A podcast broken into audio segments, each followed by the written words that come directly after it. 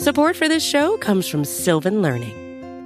When children love learning, they can tackle any challenge life throws at them. Sylvan's Insight Assessment can help you determine if your child is ready for what's ahead. It can also identify gaps in learning and point out areas that could be of concern for your child so they can tackle what's to come. And right now, it's the best price of the year at $29.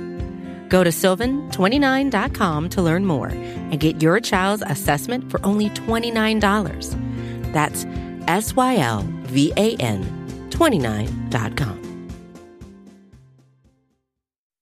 Yeah, don't it sound so epic? Horns are screaming, I ain't the one you wanna mess with. Use a joke, I ain't the one you wanna jest with. The battle's coming, you only got a few seconds to run. Welcome, Bengals fans. I am Matt Minich, and this is Chalk Talk. Today, I've got a great guest. He covers the Minnesota Vikings for The Athletic. It is Arif Hasan. Arif, how are you today? I'm good. I'm good. How are you? Great. Uh, well, pleased to have you here. Now, this is a Bengals podcast, so why are we talking to a Vikings expert? Uh, it is because the, the Bengals made two uh, two big uh, acquisitions in free agency that are coming over from the Vikings, uh, both in the, the defensive backfield. So we will definitely talk about those guys. But first, let's talk about Mike Zimmer. Uh, fan favorite uh, with the Bengals. There were some very good defenses when he was in Cincinnati, and there were a lot of fans that were hoping that he would eventually replace Marvin Lewis. How is uh, how is Zimmer received in Minnesota? I think largely very well. I think um, you know Minnesota fans have been kind of uh, impatient when it comes to to success on the field, and obviously the Vikings haven't won a Super Bowl or anything like that. So, uh, you know, the teams have been talented uh, several times over the course of Zimmer's career, and they've gotten pretty close. They haven't closed it out. So there's definitely a group of fans that that are pretty frustrated. But I think most people are, are really happy with with what he's been able to do and and how he's kind of steered the franchise in a really positive direction. So, yeah, I, would say. Um, I'd say you know fans have been really receptive. Yeah, he's definitely had some some really good success out there. Um, some some major turnaround this year though, and and you've got a you've got a quarterback locked up, uh, and unfortunately that's making it hard to to keep a lot of the other guys around. Uh, two of those guys heading over to Cincinnati this year. So we'll start off talking about Trae Waynes, uh, the 2015 first round draft pick of the Vikings. The Bengals brought him in on a three year, $42 million deal uh, which was by some seems a little bit high. Uh, you know, what do you think of his career in Minnesota? And you know, do you think he can develop into a top NFL cornerback like like you obviously expected to draft him in the first round? Yeah, um, Waynes is somebody that I think in the right system has got a lot of opportunity and, and capability. And obviously, the Vikings Bengals system is uh, has kind of done a lot for him. Um, but yeah, I, I, think that within the confines of kind of what he what he's been asked to do in Minnesota, uh, he can succeed a lot. Um, you know, his uh, his 2017 and his 2018 in particular, uh, you know, he turned it around uh, halfway through the 2017 season, and in 2018, I thought he put together a really stellar performance. And it's not like he dropped off in a big way in 2019, but I think if you wanted to say, you know, this guy can become a number one corner, I'd take a, a look at kind of what he did um, in in the back half of that 2018 season. So, um, for the most part, you know, I, I think that he's a solid corner. I think for uh, a player that you're you're paying to be a number one corner, I think solid is not the word you're looking for. Um, I think that he's generally pretty good. I think that you know he's learned how to use his physical assets to his advantage, which is kind of a big problem he had early in his career. Uh, and obviously, you know, he's this remarkably fast player, uh, and he's been able to kind of do a lot on on go routes and, and shut down some of the speed threats that the NFL has to offer. But you know, he he also has his own weaknesses that I think limit him from kind of hitting that threshold. I think that he's probably either got more work to do or it's already baked in the cake. But I don't know that I would call him a number one corner. But if you compared him against number two corners across the league, I think you'd be really happy with the kind of player you got. Well, for the meantime, uh, that's what is going to be expected of him in Cincinnati. They, um, you know, we, we, still have William Jackson, uh, but Jackson's coming into a contract year, so uh, hopefully, hopefully there's money around to keep them both. But you you mentioned him kind of figuring out his physical abilities and what he, he could do best, uh, but also having some flaws. Do you think that he has kind of maxed out what he's capable of in Minnesota, or do you think he still has room to grow? I think he's got a little bit of room to grow, but I think that he is pretty close to to maxing out his abilities. And so when I talk about his flaws, I mean, there's obviously a couple of different types of flaws. There's mental errors, technical errors, and physical limitations, right? Uh, and I think that in terms of his physical limitations, you know, he's a fast guy. I think that for a guy that entered the league at 186 pounds, he's remarkably strong. He's probably the league's best tackling corner at the moment. So he's obviously got um, the the ability to kind of lay the wood, and so that that physicality is going to be there. That's not going to be a limitation of his. But just in terms of his agility, he's had to work out a lot of things when it comes to how he turns his hip, his footwork, and so forth, in order to kind of consistently be an effective corner. Just one reason that you're not going to put him in the slot. It's one reason that you know he he does much better on the outside, and uh, you know, despite the fact that he's a, a, fairly strong tackling corner, he needs to kind of build up that head of steam. And so he's going to be a little bit weaker in press coverage just because of his size limitations. So those things are, are going to put a cap on what he can do. I think from a technical perspective, there's not a ton more that needs to be done in order to kind of maximize those physical capabilities. Um, I think that he needs to be a little bit better at speed turns, which is kind of the thing that that Zimmer emphasizes for corners. It was really important for him to be able to to to diminish the importance of of, of his agility limitations. Uh, but in terms of his mental game, I think he does a really good job reading offenses. I don't know that he can get much better at that. I think that he's really remarkably good at that, uh, especially when it comes to reading route combinations and patterns and kind of executing that when it comes to uh, you know, the complex match coverages that the Vikings would run. Um, but when it comes to just kind of the instinctive awareness, uh, he has some limitations. You know, he doesn't do a great job of of contesting the ball when it arrives in a receiver's hands. He doesn't do a great job of kind of figuring out where the ball is. A lot of fans will say he doesn't get his head turned around, which is true. Sometimes you don't want that. You know, if you're out of phase, you don't want to get your head turned around because of because then you're just going to completely lose your receiver. But you know, in, in those situations when you get your your hands in the receiver's hands, he doesn't do that either. So his ball awareness is kind of limited, and we've kind of seen that with his low number of interceptions and pass deflections over the years. So I don't know that that's something that he has the ability to kind of improve upon. But if it is, that's I think where the greatest room for growth is uh, in in his ability to kind of consistently be aware when it comes to the instinctive elements of cornerback play. So you talked about his tackling, which is which is great because that's a big problem the Bengals have had in their secondary in recent years. And you know, you also talk about about his intelligence, his ability to read plays how how well does he understand his own role within the defense? Because uh, the other big issue the Bengals had last year was they had a lot of miscues in the secondary, uh, where, like honestly, I'd be I'd be talking to some other people I know that are that are pretty good at breaking down football, and and at times he didn't even know what they were running. Um, so is is he a guy who uh, has a, a strong ability to understand different defenses and how he fits into his role uh, to avoid these type of mental errors? I'd say yes. The only issue with with kind of me saying that with as much confidence as I'd like to is just that uh, you know, he wasn't on the field for the first two years of the Vikings. And usually, when there's a cornerback that is a first round pick that doesn't see the field for a while, either you know they're a Zimmer corner that's been kind of true for a while, or you know they haven't learned the system. And you know it's it's a difficult position to learn when you transition from college to the NFL. But I don't really think that was the reason he wasn't seeing the field. He just wasn't ready from a technical perspective to play. The few times we saw him play, it wasn't a coverage confusion error that he had. It was, you know, he would just kind of lose his guy and then commit a penalty to try and kind of limit the damage. Uh, and and it was just an enormous liability. Plus, the Vikings had Terrence Newman, who was just remarkably capable as a as a number two corner uh, at that age. So they didn't have to worry about Trae Waynes seeing the field anyway. Um, but from my understanding, he didn't really have that much uh, coverage confusion. Whenever you saw the Vikings with uh, confusion in their secondary, very often it had something to do with the communication with the nickel corner, which sometimes that's Mackensie Alexander. I'm sure we'll talk about that in a second.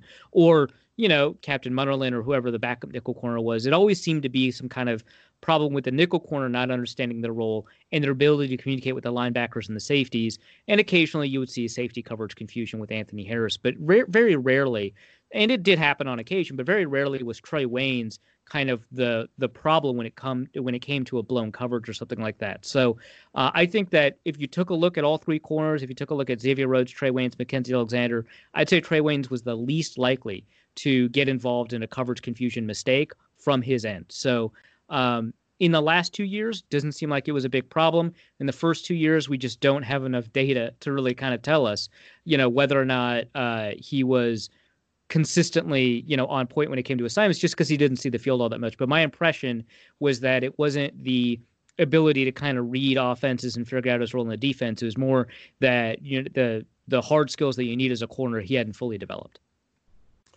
Yeah, it's, it's interesting you say that because it, it's definitely the case with Zimmer. Uh, the Bengals drafted three corners in the first round, uh, and I don't think I don't think any of them played in their first year. William Jackson was was hurt, uh, but they they loved bringing in guys like Terrence Newman, like Pac-Man Jones, some of these older guys uh, who you know kind of kind of knew everything and he could trust to throw in there right away. So definitely been a, a trend with Zimmer.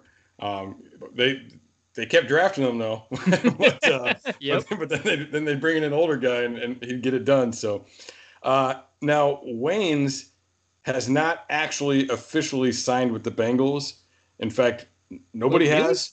Oh, uh, wow. Okay. So the Bengals are one of a handful of teams that are not allowing uh, outsiders, uh, outside medical staff, I should right. say, uh, to conduct the the uh, pre-signing physicals. So this is obviously concerning. I mean, it's a from from Joe Burrow to all the free agents. It's a it's a big concern for Bengals fans. Uh, Waynes recently expressed his frustration with this on Takeo Spikes' podcast. Now, like he, I mean, he can't even train, you know, and this is what he said to Spikes. Like he's afraid to to train as hard as he wants to, because if he pulls a hammy, he's not going to be able to play. The Bengals aren't obligated to to pay one bread cent. So, my question is, what kind of guy is Waynes? Uh, the Bengals obviously have started off on the wrong foot with him, and you know, no fault no fault of Waynes', but you can understand how getting frustrated is a bad way to start a working relationship. Um, do you think he's a guy that will be able to get through that and, and stay focused and it won't affect his play in the field or his loyalty to the team? Or, or do you think this could be something that could fester and turn into a into a negative relationship? if you had told me beforehand that one of the two corners that that the Bengals had, I guess, intended to sign, not signed, uh, was expressing frustration about uh, not being able to train and not, uh, you know, having signed, I would have said that the chances that it was Mackensie Alexander would have been 85%. Uh, it is, it is not, and, and, it must be super frustrating because Waynes is not a very outspoken player. Uh, yeah. and and he's you know both of them work very hard. I, don't want to I don't want to you know drag down Mackensie Alexander or anything like that, but but Alexander is certainly more vocal, uh, and and the team has kind of had problems. I don't want to say attitude problems, but problems kind of getting on the same page with him.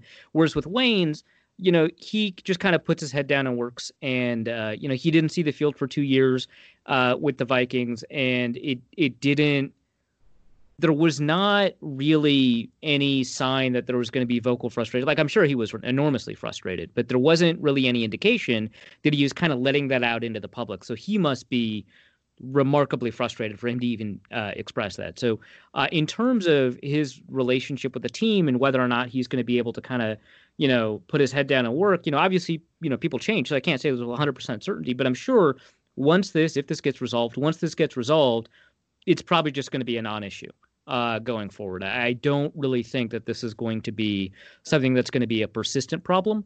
Uh, and and he has just not been the kind of person that has.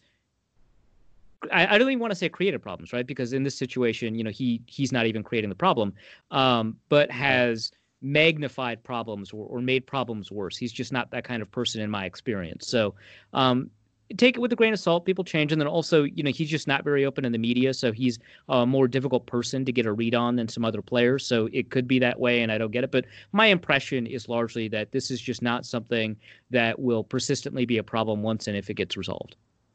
Well, that's definitely good news to hear, and and obviously you can understand his frustration. I mean, the the day, like the way you describe him, he sounds like he's a guy that just kind of wants to go to work and wants to you know wants to compete and, and be the best he can, and um, and that's exactly what his agents told him not to do right now. Um, right. Be, because he, he really can't. Um, so yeah, hundred percent understand that, but but glad to hear that from you because you know you're always worried that these things are going to fester and turn into it. I think the Bengals, uh, from what I've heard, the Bengals are one of around a dozen teams, uh, so not quite half the teams, but uh, but a decent amount of the teams are wait are only allowing their own medical people to do it. So, um, and, and, if you can't have players in the facility, then you can't do that. So, hopefully, uh, if if training camp's really starting later this month, uh, it won't be an issue for for very much longer. Um, now you were, you uh, mentioned him already, but the other former Viking joining the Bengals secondary is Mackensie Alexander. Uh, he plays the slot corner. Now you mentioned uh, you mentioned how, how, good of a tackler Trae Waynes is. Uh, per Pro Football Focus, Alexander is the only defensive back in the NFL to play uh, 500 snaps uh, without a single missed tackle. So definitely getting in a strong tackler there he replaces uh, Darqueze Dennard, who is an excellent run defender. What type of impact uh, do we expect Alexander to have against the run in Minnesota? Yeah, I would say you know it's it's great that he didn't miss a tackle, and I would say that you know he's a plus run defender, especially when you compare him to corners. But I think that he's generally an asset to have on the field. I wouldn't say that this is a trademark feature of his, like I think it is for Waynes. And, and Waynes did, I think, have some missed tackle problems last year, so that's a good thing to bring up.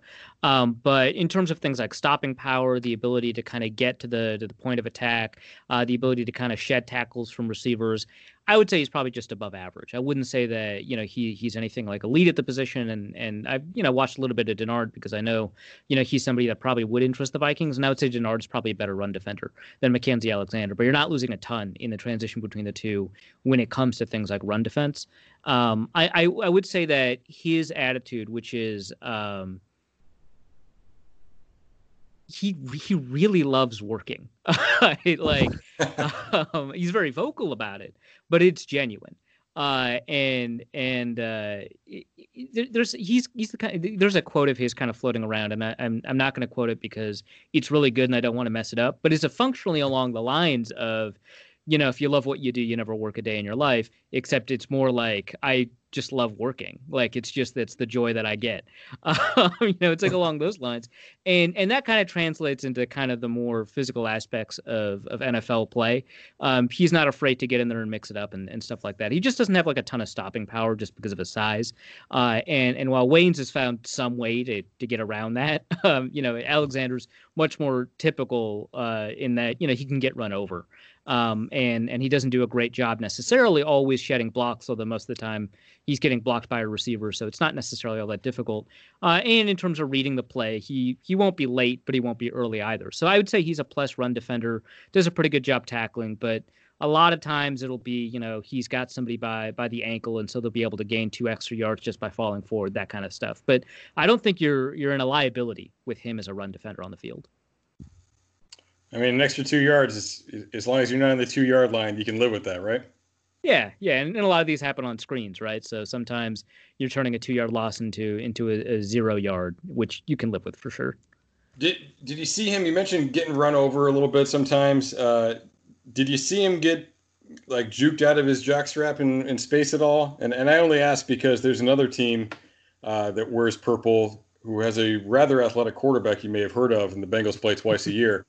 Um, is is he? I mean, I, look, Lamar Jackson is a problem for everybody to tackle, but uh, is he good dealing with uh, with agile guys in space? I generally, I don't, I don't think he's so good that he'll be able to to effectively contain Lamar Jackson on those kind of runs, you know, more than five times out of ten or anything like that. But uh, um, you know the Vikings have had to deal with uh, with agile quarterbacks who've been able to kind of tuck and run, and and the Vikings have played you know the Seahawks a remarkable number of times despite not being in the same division, and so we've had our fair share of nickel cornerbacks attempting to tackle somebody who's very good at eluding tackles, and Alexander has been better than a lot of the other nickel corners that they've had uh, attempt to contain Russell Wilson. So that's a, probably a reasonable proxy. Now, obviously, Jackson has kind of this next level stop and go ability that that makes it really difficult to really map him onto any other quarterback.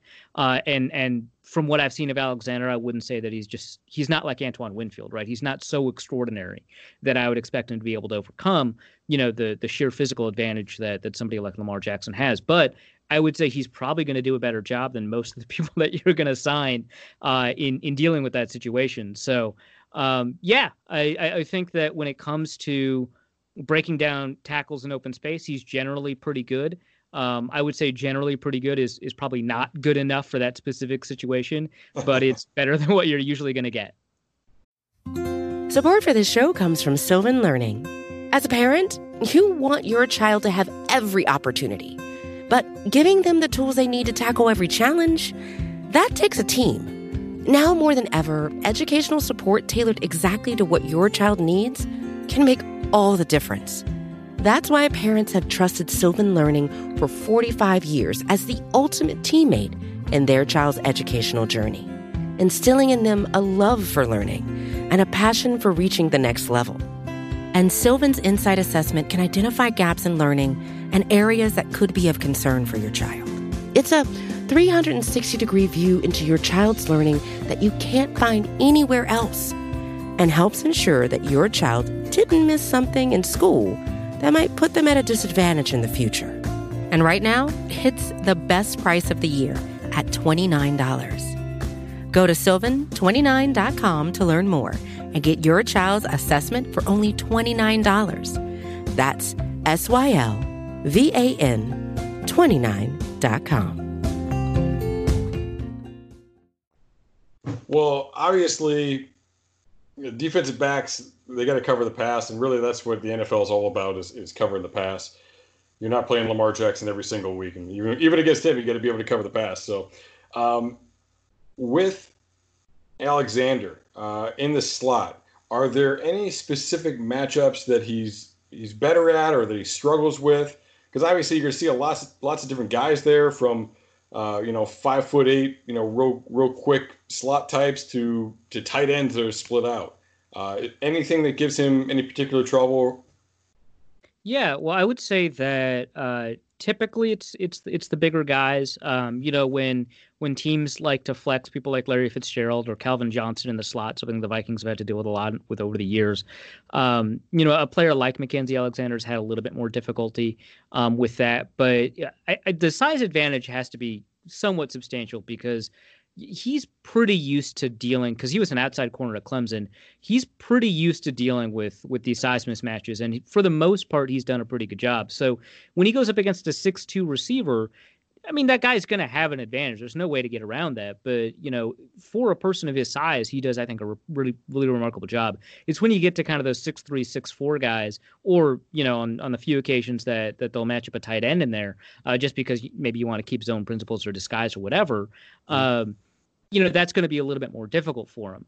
Um, but you know he does a really great job disrupting passes, uh, and and he understands that when he's got that size mismatch, you know his job is not to jump over a guy's head; it's to prevent the ball from from being completed uh, in the receiver's hands. And so he'll interfere with with the catch process in any way that he can that that's that remains legal. And so he's done a pretty good job of that. He had some difficulty early on in his career uh, in training camp dealing with that kind of problem, but you know for the most part, I think going up against players like uh, Adam Thielen and Stefon Diggs, who I mean they're not six two, but they're both over six feet tall and are, are combined the the best contested catch receiver duo in the league. Um, or at least they were before Diggs was traded. Um, him having to deal with interfering at the catch point for those kinds of receivers, I think is probably even pretty good training for him in dealing with some of these bigger guys that are typically pretty good at contested catches, typically pretty good at boxing people out. He's just kind of developed strategies to get around it. But I would say that when you get to the six three, six four guys, that becomes a problem. Or if you end up with uh, your speed slot guys, um, you know, your John Browns, uh, Tyreek Hill sometimes gets flexed into the slot. Um, those kind of guys. I mean, Alexander is reasonably fast, but that's not going to be good enough for for some of the the speedy slot guys that that's threaten the seam and stuff like that. So the normal physical mismatches, he's he's not going to be able to kind of clamp down, but he does a better job than you'd expect in a lot of situations for sure. Yeah, I mean, and you, and you talk about those guys, and they're a problem for everybody. Um, yeah, yeah. You know, we, when you put different guys in the slide, it's it's about figuring out how you're going to be able to match up with it. I know. Uh, I'm sure you remember the play. I can see the play though, but but uh, Trae Waynes uh, had a had a tough time with uh, with Tyreek Hill this year as well.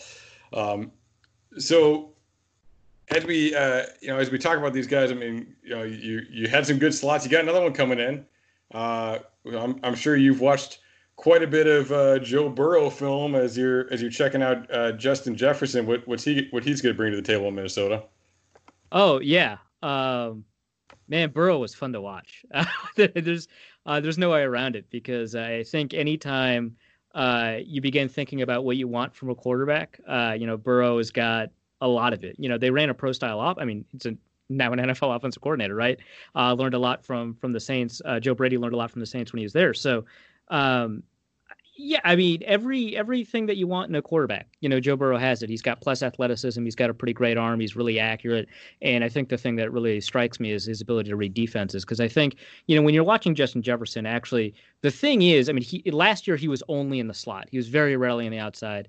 Uh, and so Jefferson's ability to receive the ball, and he caught you know, I think more receptions than anyone else in college football last year. So it's not as if, you know, he didn't win on his own. I'm excited about Justin Jefferson for my own reasons, but a lot of the times the offense was dictating whether or not he was going to receive the ball and and that basically means, you know, kind of whether or not the leverage of the defense is advantageous for the offense. And and no one I think was better in college football last year kind of understanding not just what the defense is, because I think it's a basic thing to say, hey, I see cover two, looks like it's going to be zone. That means the the corner route's going to be open. That's great, fine, that's fantastic. You know, anybody who's draftable in college as a quarterback should have that basic understanding. But kind of understanding, kind of, well, okay, so I know that the cornerback is lined up this way. He's got half a step inside, which means that my receiver's got outside leverage. That means I'm going to have to wait half a tick, or that my receiver's going to adjust in this way uh, in order to kind of get things going. And and his understanding of that, I think, was really remarkable. So um, it's a really un- advanced understanding of not just the defense abstractly, what the defense is supposed to do, but how the defense is positioned and kind of what that opens up.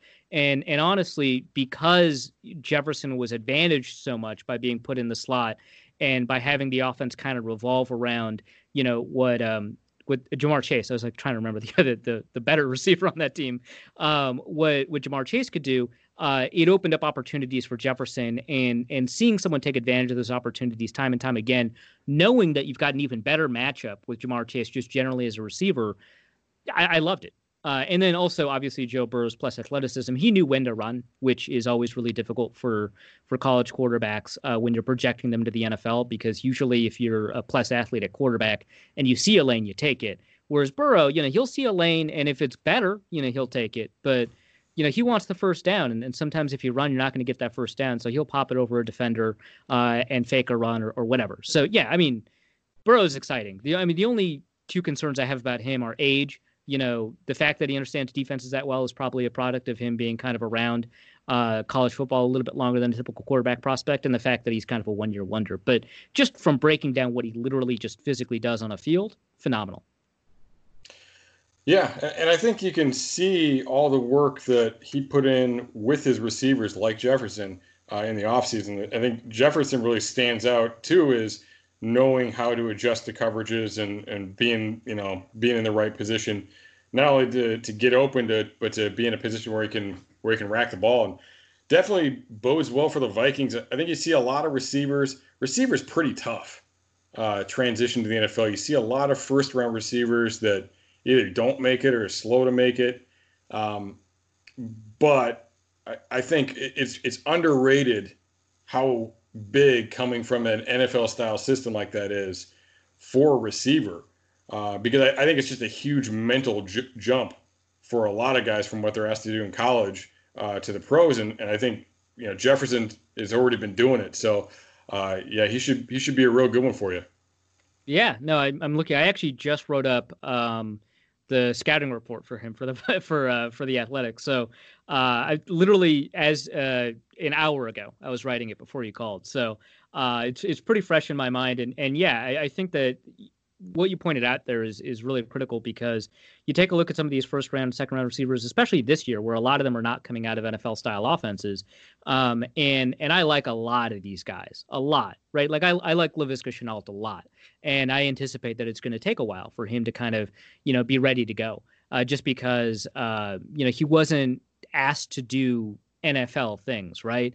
And sometimes, you know, those players can overcome that really quickly. DK Metcalf, DJ Moore, both came out of uh, of systems where they weren't asked to do NFL style things and then were able to produce as rookies in a really big way. But for the most part, that's the bigger risk, right? When you've got you know these really phenomenal physical specimens that were really great at the things they were asked to do, will now be asked to do kind of a whole different series of things. And Jefferson is going to be asked to do basically the same stuff, right? Like it's it's yeah. almost it, they they don't even have that much in terms of different terminology, like just the things you'll have to learn, which is really great for the Vikings this year, just because we've got a potentially abbreviated offseason. He's already had to miss the traditionally the OTAs in the spring and the rookie training camps and stuff like that.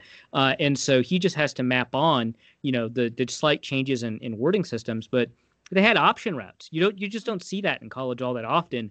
And when you do, they're very intuitive or by feel, like the way you know uh, air raid kind of draws on run and shoot principles, where sometimes they just kind of do playground stuff, right? Mm-hmm. But in terms of like defined rules as to what a receiver is going to do based off of the leverage of the defense, you know that's something Jefferson was asked to do. That's something Joe Burrow was asked to do in tandem with Jefferson, and that's something that NFL receivers are asked to do all the time. And it's it's a big reason why you know some of these really great receivers in college football just have so much difficulty or, or, or sometimes even never you know, pick up on it in the NFL just because the the mental load is just so enormous. I think you mentioned Shenault, and I think he's a great example where he was he was the best player on his team, and to win football games, you know, like they were just trying to figure out how to get him the ball, you know. So so he's doing a lot of different things. They're putting him in the backfield. They're sending him on jet sweeps. You know, he's he's playing he was playing uh, uh, you know, like a wildcat quarterback, things like that, just to try and figure out how to get him the ball. Where, you know, you can't, you're, you're not figuring out all the little minutia of things when right. when it's just about getting the ball in that guy's hands, and that's what you, you have in LSU because, like you said, I mean, Ja'Marr Chase is probably the guy in that offense. You know, like, right, like when you right. look at it long term, uh, you know, he he's the he's the the speed threat. You know, he was the guy on the outside. Um, and and Jefferson benefited from that, benefited from that, but not just because it was drawn coverage, but because he had to kind of the offense wasn't built around his abilities. Uh, you know, he had to figure out how to how to make it work for him and how to make the, the defense work for him. Yeah, no, absolutely, and and I think that's kind of I think one of the more interesting things about about this kind of analysis, right? Because when you take a look at some of these offenses that produce multiple receivers that get sent to the NFL either that year or other years, you have to kind of figure out, well, are they benefiting from it? What's kind of the the the ultimate impact there? And I think the strong record of Alabama receivers kind of tells us that sometimes when you're not the guy, you know, you can still really do a, a great job in the NFL when you transition just because being not the guy, you know, the offense isn't going to force you the ball. You have to earn it. And and if you can produce in that environment, and some receivers can't, but if you can produce in that environment, that means you've got uh, this great set of secondary skills that is really important for you to kind of be able to to to win in the NFL when you're almost certainly not going to be the guy. And if you are the guy, that's really great news. But like you know, in order to be that guy, you still have to build up those secondary skills. So yeah, it's it's something that and LSU's obviously got this strong tradition of receivers as well, and and I think that you know you've got you know your Jarvis Landry's and, and so on. Um, mm-hmm. When you got that background there of players that are asked to do more simply to demand playing time and demand the ball and demand the ability or the or the opportunity to produce, there it, it puts them in an environment kind of the same way that, that competition just is generally pretty good for this sort of thing.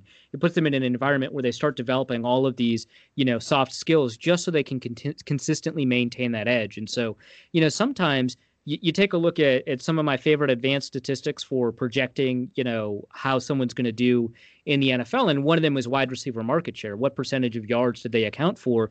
The higher that is, generally, the better it is. But sometimes you take a look at, at some of these, like Terry McLaurin or some of these, uh, or, or, or Michael Thomas, you know, at Ohio State, some of these receivers that are coming out of offenses where, you know, maybe they're not the guy or, or you know, they don't constitute a, like a, a huge share of the yards. You take a look at why and what that's done to develop their game, and that ends up becoming a positive. So, uh, for somebody like Justin Jefferson, who's had to compete with Ja'Marr Chase, um, who you know won the Biletnikoff, right? like there's just not much you can do to say I deserve the ball more. Uh, you know that I think uh, has done uh, I think wonders for him from a developmental perspective. Yeah, absolutely. So you know, getting back to Waynes and Alexander, um, you know, this is probably the the most important and most telling question uh, when you realize that the Vikings were were mo- moving on from those guys, uh, how did that make you feel? How did you react? I I I thought it was inevitable, and it's not a product of their play. It's the it's a product of of two different things, one for each player. For Waynes, I just knew the Vikings wouldn't be able to afford him, uh, and uh, you know they they could have potentially worked something out given the cap space they have now, but they probably would have wanted to offer him something like nine million. Obviously, you just can't. No matter how much of a hometown discount you're going to get, you're not going to take five million dollars away from someone's paycheck. Uh, yeah. So I, I, I don't think that um, it was ever going to be possible for the Vikings and Waynes to work something out. I think in a different cap environment, you know, I, I think the Vikings would have loved to bring him back. Uh, and so, and I think Waynes would have loved to come back. For Mackensie Alexander, I just think that the relationship with the team soured a little bit too much. Um, and and there's a couple of things at play here. I think some of it was that you know, he's not particularly happy about being kind of relegated to a slot role. You know, I think that he thinks he can do everything. And personally, I actually kind of agree with him. I think that he's actually a, a, pretty talented outside corner, but the Vikings just didn't give him that opportunity. I don't know that he'll get that opportunity now with the Bengals. I think that's all baked in the cake. But then also, I think more important than that, because I think he kind of got over it, especially given how good his year was last year. But I think that more than that, when the Vikings decided to play him in Week 17 against the Bears, um, you have to remember virtually no other starter was playing uh, at the beginning of that game. I think they they played the starters just so they can earn a start. Some of them, not even like Dalvin Cook, they weren't even going to risk one snap for him.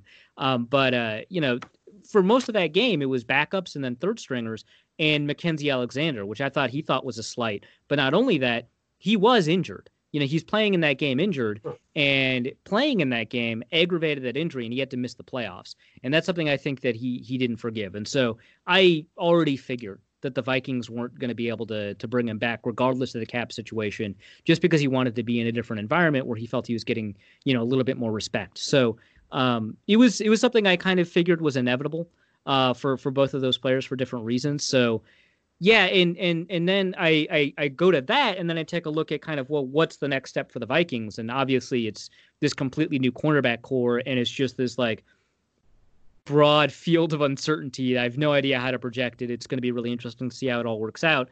But it does mean that the Vikings are more likely than not to regress, despite the fact that getting rid of Xavier Rhodes was the right decision, right? Because he just played so poorly.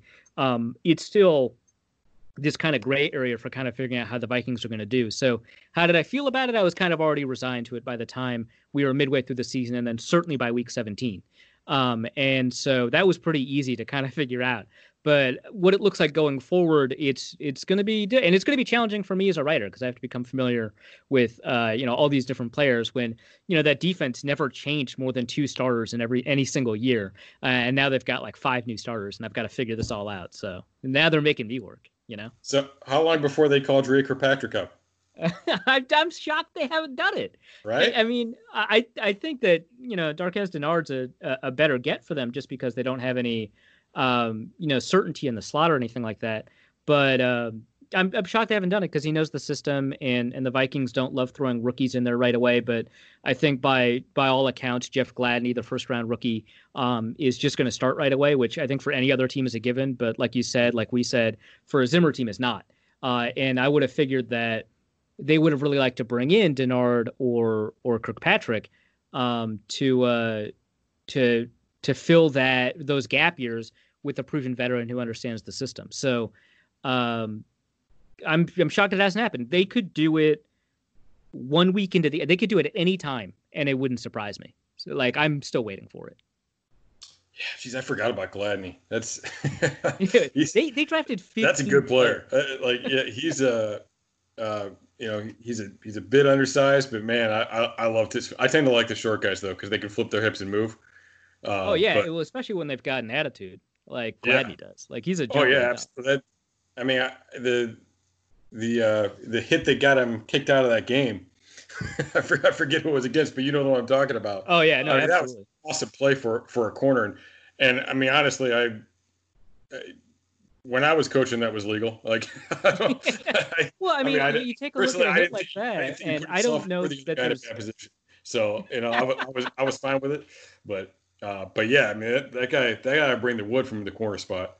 Yeah, no, absolutely, and and you know you lose two pretty good tackling corners. I think that that becomes a priority. Um, I and you know you take a look at a hit like that. I don't know that there's any scout, maybe one out of the the 32 teams. I don't think there's any scout that that looks at that and says, "Well, we're going to have to move him down our board." I think every scout moves him up. Um, sure. You know, it's and, and a lot of these penalties. It, it kind of depends on the type of penalty, right? Like um, the Vikings really liked that Dru Samia almost got kicked out of the game for starting a fight. You know, it's just mm. you know sometimes it's like, well, we don't want you to do that, but we like that you're willing to. Uh, yeah, yeah. And, well, and, and, no, and glad and, certainly just, has the attitude you need there.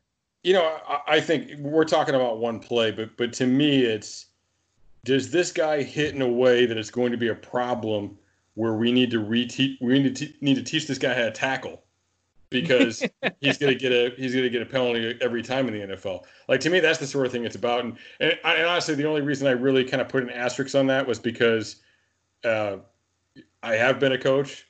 I have been responsible for the lives of young men. Mm-hmm. Um, so I I take I take safety very seriously, uh, and and I think all of us uh, all of us in the in the sport, following the sport, covering the sport, uh, whatever, uh, should have learned quite a bit about concussions over the last ten years that uh, we certainly didn't know when when we were young and we were playing and, starting off our careers and stuff. So um, yeah, I just I, don't want to I don't want to celebrate a dangerous hit. Personally, I think that hit was fine. That specific hit. Right. Um, yeah. yeah. And. And that, the that's the only reason I put an asterisk on that. About um, enforcement. So yeah. Now, uh, my guest today was Arif Hasan. Arif, where can people uh, follow you and find your work? Uh, yeah, you can find me on Twitter at Arif Hasan NFL. I've got a weird name. I'll spell it out: A R I F H A S A N NFL. Um, that's on Twitter. I don't do any other social media. Uh, and you can find uh, my my written work at uh, the Athletic, so theathletic.com. Uh, and are you guys doing a, a, free month or something right now, a free trial? Yeah, yeah, free trial. So you click on, uh, I think it's any article, but but definitely any of my articles, uh, and uh, and you just scroll down and you click uh, free trial and you get you know 30 day free trial. And there you can find uh, me writing up scouting reports on on every non-specialist on the roster. I've already got quarterbacks and running backs done and and you've already heard that i'm working on wide receivers that'll come next. Uh, and, and by the time i'm done i should have 87 scouting reports for for everybody on the roster. So um, you can find my work there. You can take a look at what i have to say. And then you know if you've got a question about you know a former viking or anything like that i'm more than happy to answer. So hit me up on twitter. Again that's at Arif Hasan NFL all right. Well, thank you everybody for joining me. Uh, be sure to check out the Orange and Black Insider YouTube channel. Uh, this week I actually posted a video on the Bengals' use of the toss play and how that changed when they were going against different defensive fronts. Uh, so check that out if you like X's and O's, and if you if you don't, you, you probably wouldn't be listening to my podcast either. But uh, definitely check that out. Uh, and if you like hearing from great guests like Arif, uh, make sure you give us a review uh, and and you know it helps people to find us uh, and you know really supports the podcast. So make sure you're doing that. So thanks for checking us out today and Who Dey. Yeah, we coming for it's. You hear the crowd coming.